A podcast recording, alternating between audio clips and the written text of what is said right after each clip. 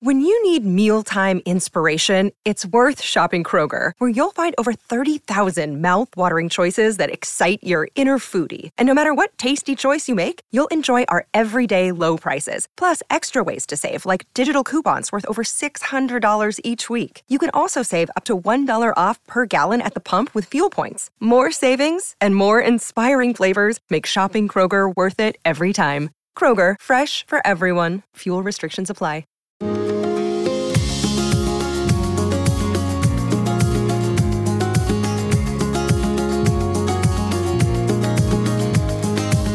You are listening to the Thoughts from a Page podcast, which is a member of the Evergreen Podcasts Network. My name is Cindy Burnett, and I love to talk about books with anyone and everyone. While listening to my podcast, you will hear author interviews, behind the scenes conversations about various aspects of the publishing world, theme discussions with other book lovers, and more. For more book recommendations and a complete list of all of my interviews, check out my website, thoughtsfromapage.com, and follow me on Facebook and Instagram at Thoughts From a Page. In 2022, I would love for you to join my Patreon group. I offer at least two bonus episodes a month and a monthly advanced read and pre publication author chat. For those on Facebook, I host a special Patreon Facebook group where we all chat books. Thanks so much to those who already participate, and I hope you will consider joining us. Today, I am chatting with George Dawes Green about the Kingdoms of Savannah. George is the founder of The Moth, and he's also an internationally celebrated author. His first novel, The Caveman's Valentine, won the Edgar Award and became a motion picture starring Samuel L. Jackson. The Juror was an international bestseller in more than 20 languages and was the basis for the movie starring Demi Moore and Alec Baldwin. Green grew up in Georgia and now lives in Brooklyn, New York. I hope you enjoy our conversation. Are you tired of seeing your teen or young adult struggle on a path that clearly isn't the right fit? Is your teenager confused about which direction to take after high school? The future of work is changing rapidly, and our kids need to know all of the options available after high school so they're empowered to make the choice that is best for them.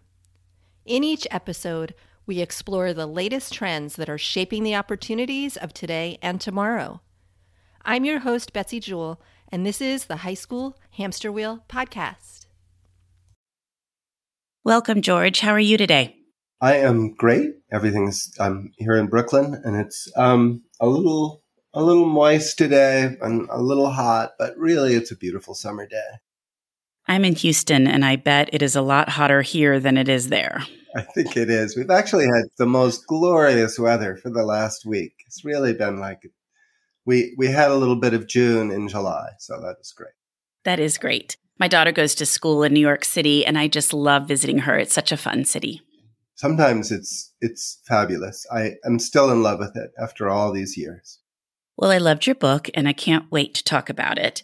What I usually ask authors to do is give me a quick synopsis as we start out for those that won't have read it yet. So, can you give me a quick summary of the Kingdoms of Savannah, please?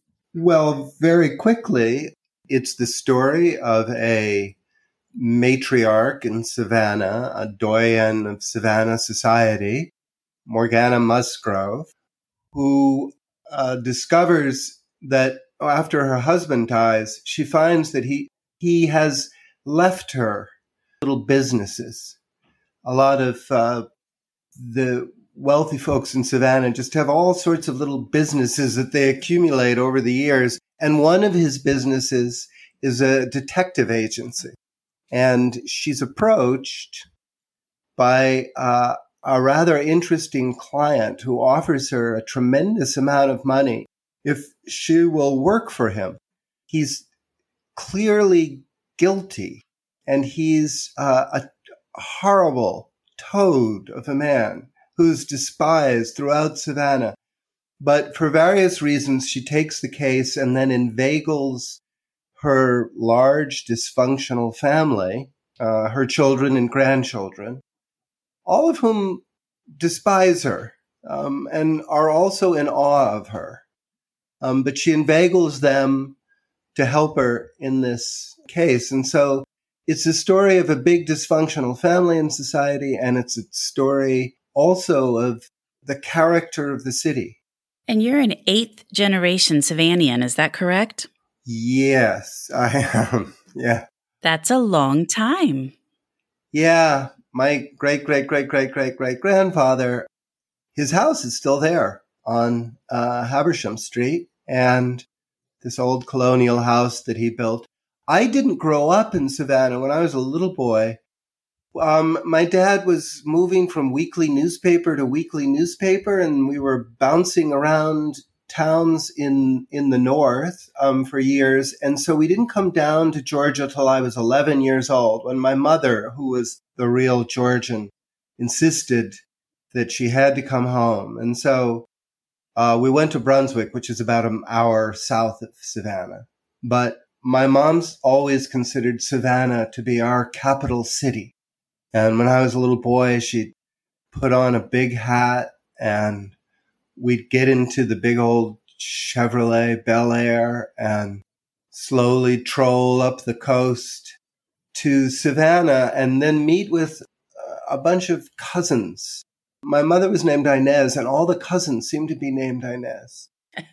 and they all spent their time remembering Big Inez, who, who was the matriarch of the family from generations before. And so we'd sit in these very stuffy rooms and have tea and tell stories of memoirs of nobility that sort of drove me crazy.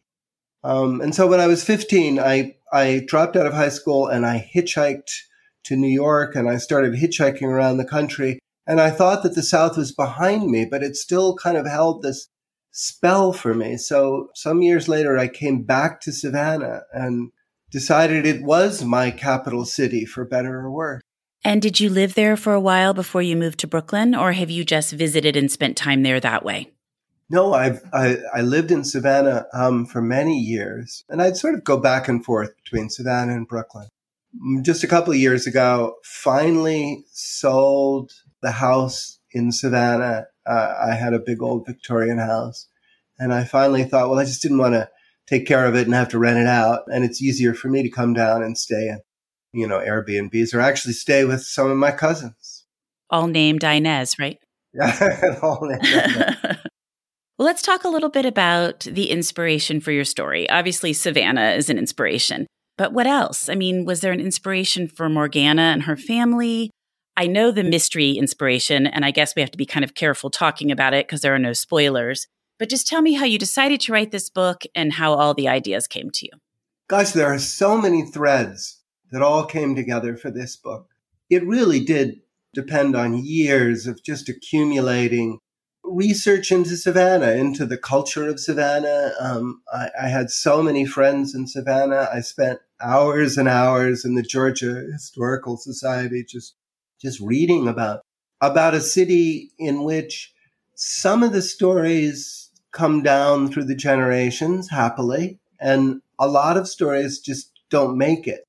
And there are amazing Savannah stories that seem to be never told. And so I, I really wanted to tell them. But I, I just recently at, at the Moth, I told the story, sort of the Ur story of, of Morgana. When I was 19, I was back in, in Brunswick, Georgia, working at a crisis hotline. And I was getting calls from various people who were having crises of different kinds. They were all older people. They were very troubled. They were country people. They were uh, just just amazing, but different kinds of people. And so, you know, it's kind of a long story, and I won't tell all of it. But I just want to say that I finally discovered that all of these people were actually one person. Oh. One 17 year old girl lived in just a, a little tiny town in South Georgia called Surrency, which is really just a couple of, you know, there are a couple of blinking lights in town, and that's about it. There's a holiness church and a Pentecostal church and a gas station. And there she had grown up and she was just bored to death. So she had created these characters and created these voices. And, you know, after the crisis hotline period, I, I never saw this girl again. But I'd always wondered what had happened to her. And somehow or another, I kept sort of wondering about her. And then I created the character of a Savannah doyen who is clearly old money Savannah, but we begin to understand as the book goes on that she has another past. And she's really based on that girl, who I call Tara in my moth story, but that's not her real name. But you know what I'm hoping is that if the moth story goes on the radio next month, that the original Tara might approach me. This has happened sometimes when I tell moth stories, you know, it goes all around the country and then somebody will say, well, I know this, this original person because I would love to see her again.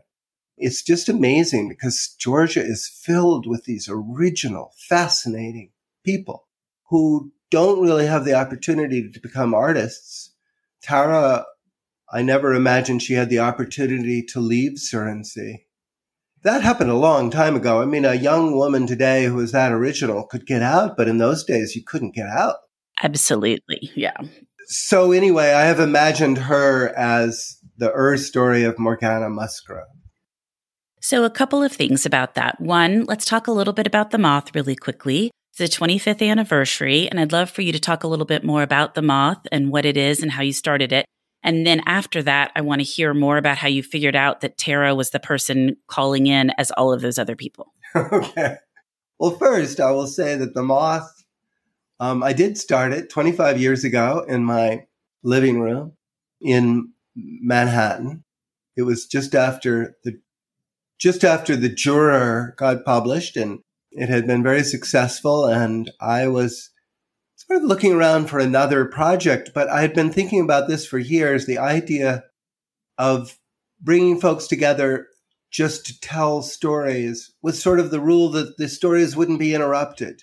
The problem in New York is that there are all these conversation vultures at those parties in New York. And so just as you're starting some story, you're three sentence in, sentences in, and you get interrupted. And I, I, I just wanted to create a space where the true raconteurs that I knew were in New York City could tell their stories. So I had the first moth 25 years ago, June 6th, 1997, and in my living room. And we had, I just, I just was lucky to have lots of really interesting friends.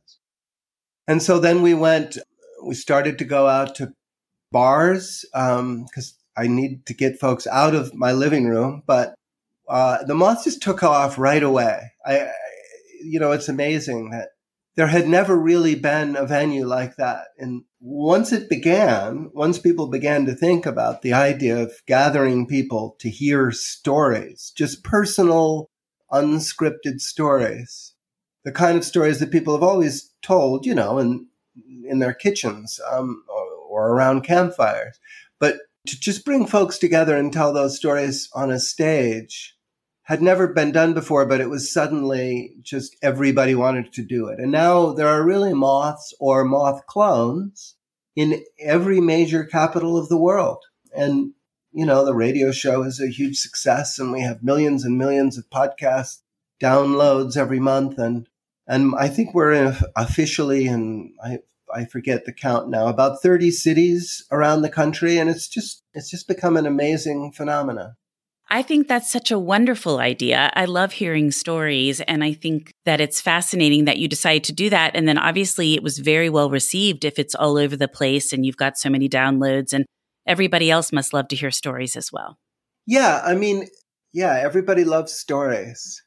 If they're well told, I remember the, one of the great inspirations for the moth was listening um, i think it was 82 i was listening to the dick cavett show and richard burton came on and cavett uh, had begun to do this new thing which i just thought was you know incredibly bold of him he would just let people go all of the talk show hosts before then, you know, they were always interrupting and there were little corny jokes and so forth. But Cavett thought if somebody was telling a story, just let that storyteller go. And so Burton tells a story that I think lasts about 14 or 15 minutes about returning to his little town in Wales. And that, that show had such a profound effect on me because the story is absolutely riveting. And by the way, it's a, you know you can find it uh, on YouTube. Just look up Cavett and and uh, Dick Cavett and Richard Burton, and that had sort of gotten into my head, and um, and you know just a bunch of things like that. But when stories are beautiful, when there's a a, a true raconteur, they can sweep you away in in a in a way that no other art form can. So when we have great storytellers, when Edgar Oliver tells one of his classic stories on the moth, or what, when Edgar Oliver comes on tour with me and we're out in the middle of nowhere and an audience, you know, you can't hear a pin drop. People will time their breathing so that they don't miss a word. It's really a, um, a supernatural experience. It is. And I think some people are born with that gift of being storytellers and others aren't at all. Yeah, true. There's also, yeah, I'm glad that you brought that up because I also think, no, because I also think there are lots and lots of terrible storytellers. There are. so that's why sometimes you're like, okay, just move along. I really don't need to keep it so quiet that a pin could drop because the story should just be wrapped up it's wonderful that you're finding the good storytellers. So, uh, not to knock on the others. well, I'm dying to hear about Tara and how you found out that it was one person. Well, that story will be on the Moth Radio soon, and I guess you'll hear all the details. I kind of feel like I don't, I don't want to spoil that because it's okay. really, yeah, it's really a kind of a complex story of how I was, of how Tara finally came clean, and it was really a a breathtaking moment for me because I recognized that Tara, who never read a book um, and only seemed to be interested in, you know, the TV shows that she could get out there in Surrency, Georgia, but eh, that she had a, a, a, rich imagination, much richer, I thought, than my own, and a much better grasp of Southern characters. And she kind of taught me what Southern characters were. I didn't feel that I knew these Southern characters at the time even though I was surrounded by them, I just hadn't quite been able to make that particular leap. And it was something that Tara taught me.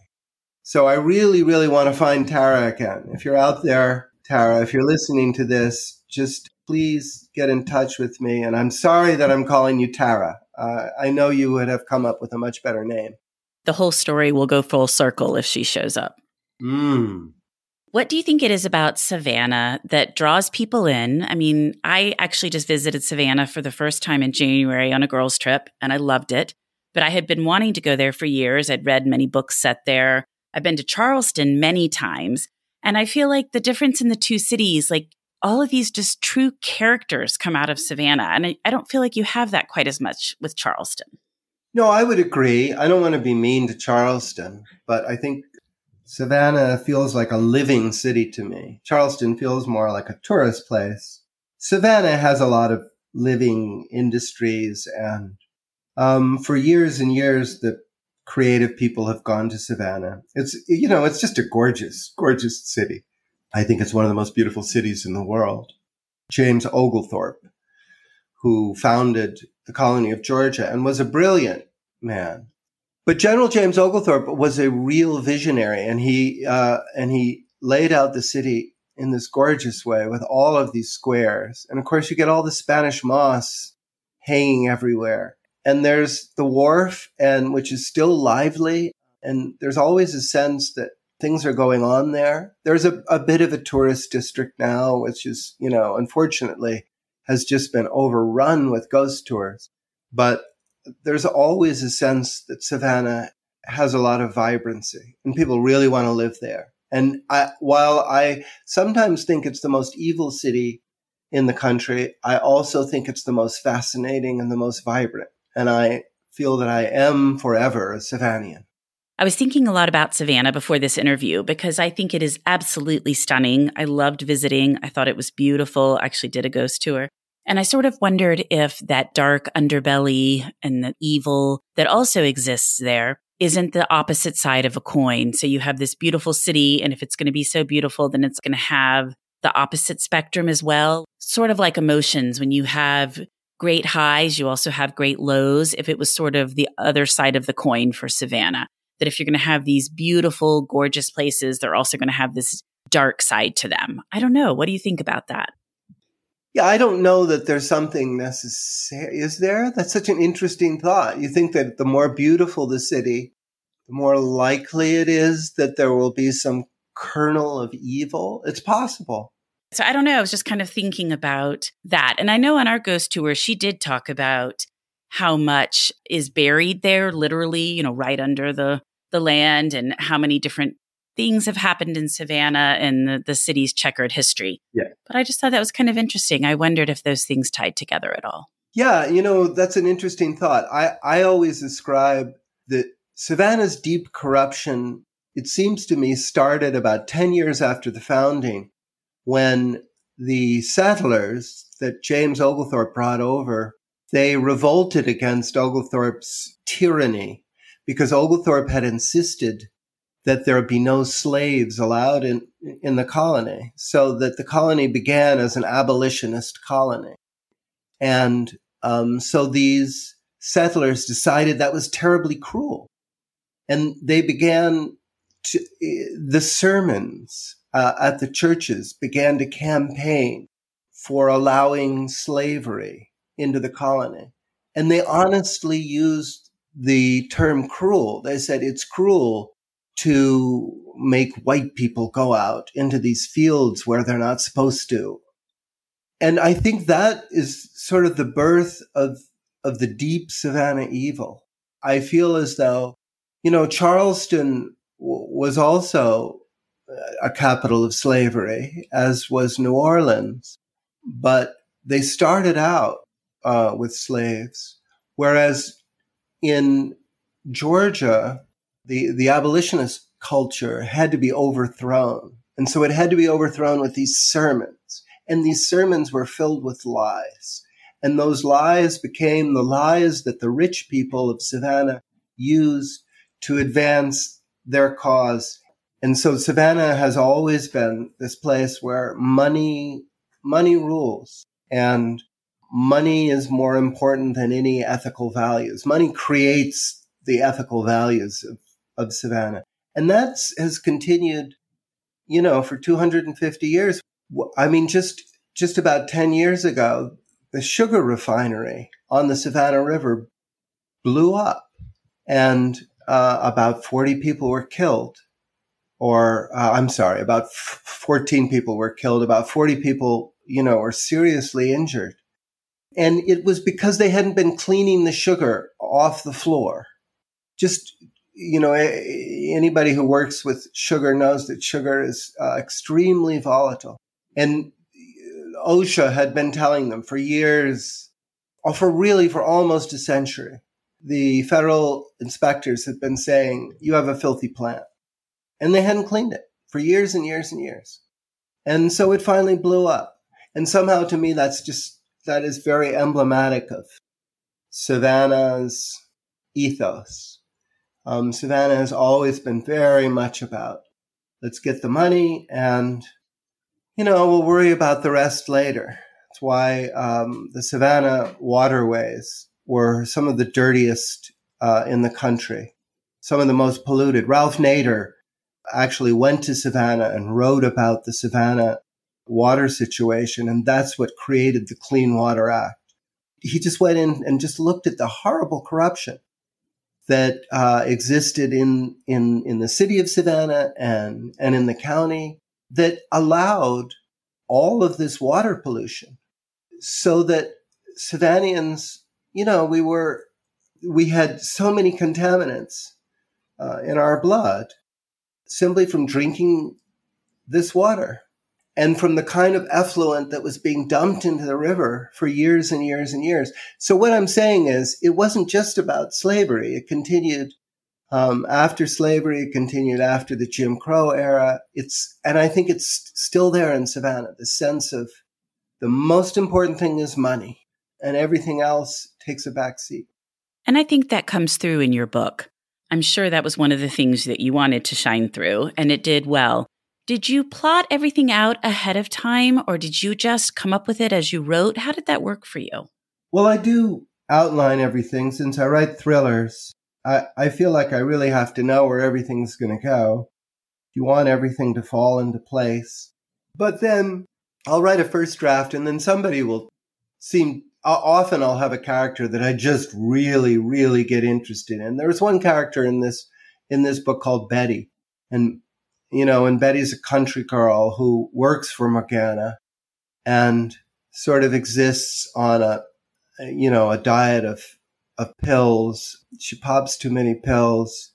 She has one of those luxurious Southern accents that she takes forever to say anything, anything at all.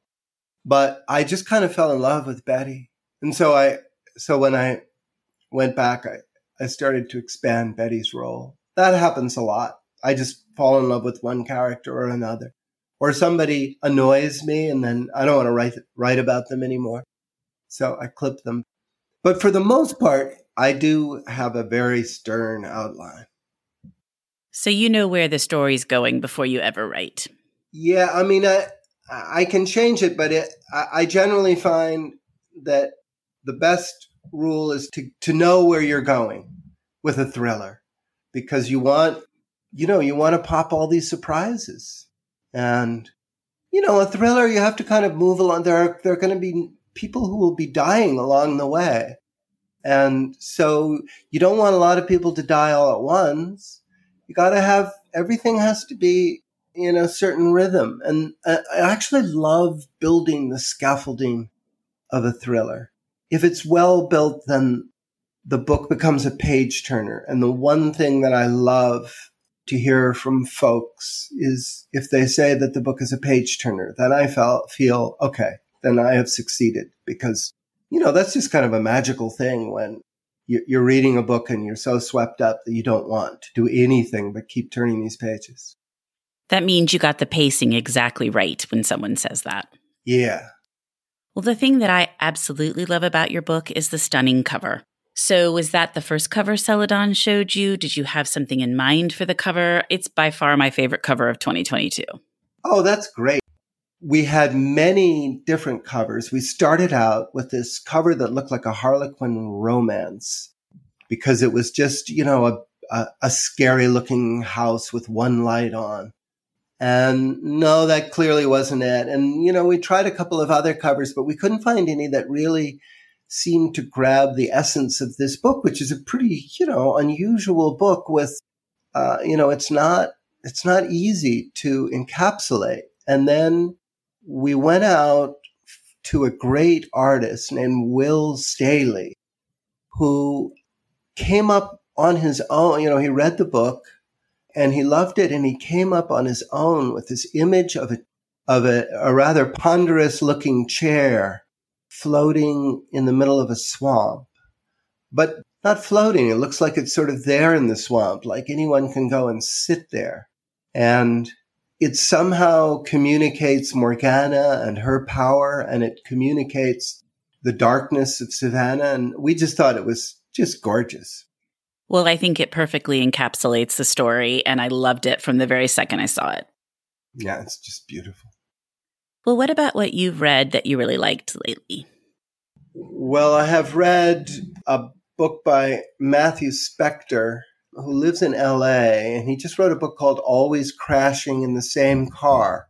And it's really interesting to me because it's a book that I think it, it's sort of in the in this generation that I think the, the moth has something to do with. And that is everyone these days, everyone is addicted to the true story. So the, the personal story. And fiction has to some extent taken a, a bit of a back seat. And that was never my intention in starting the moth. And, and I don't think, you know, the, the moth is not, certainly not wholly responsible for that, but the moth was one of the things that was coming out in the, in the late nineties that I think ha- has fed into this this new zeitgeist where stories are are personal and they need to be true or certainly true-ish.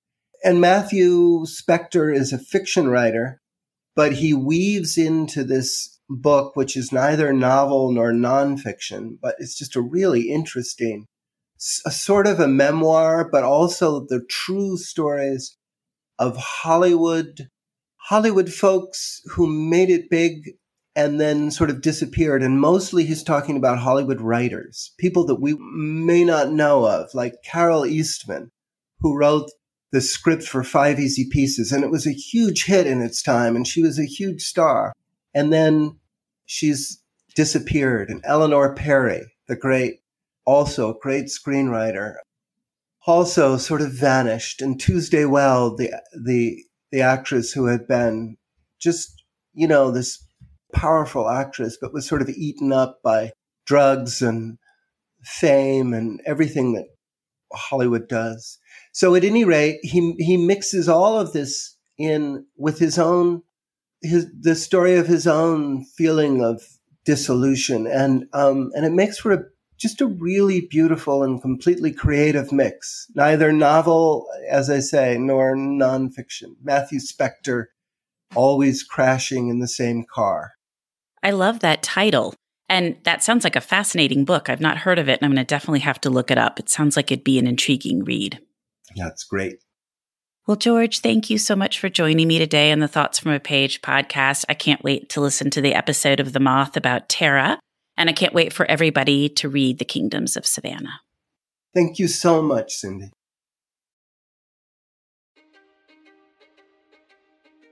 History is complicated the story of human progress is long, messy, and riddled with controversies big and small. On Conflicted, we dive headfirst into history's most infamous events and contentious figures. We try and untangle the good from the bad, the fact from the fiction, and the monsters from the misunderstood. Was Genghis Khan a murderous butcher or a civic pioneer? Did the Allied powers go too far in firebombing the German city of Dresden at the twilight of World War II? And how did the Marquis de Sade acquire such a sinister reputation? And was any of it true?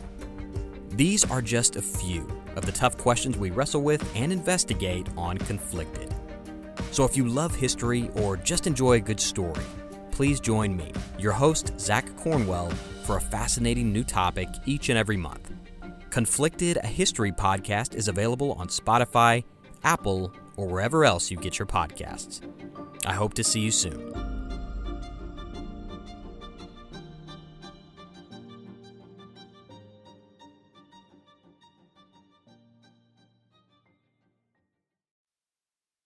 Thank you so much for listening to my podcast.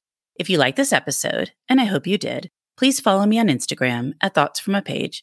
Consider joining my Patreon group to access bonus content and support the podcast. Tell all of your friends about the show and rate it or subscribe to it wherever you listen to your podcasts. I would really appreciate it. The book discussed in this episode can be purchased at my bookshop storefront, and the link is in the show notes. I hope you'll tune in next time.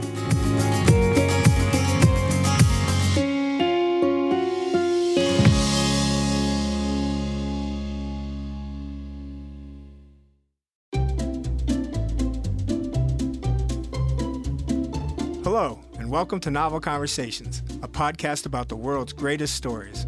I'm your host, Frank Lavallo, and for each episode of Novel Conversations, I talk to two readers about one book.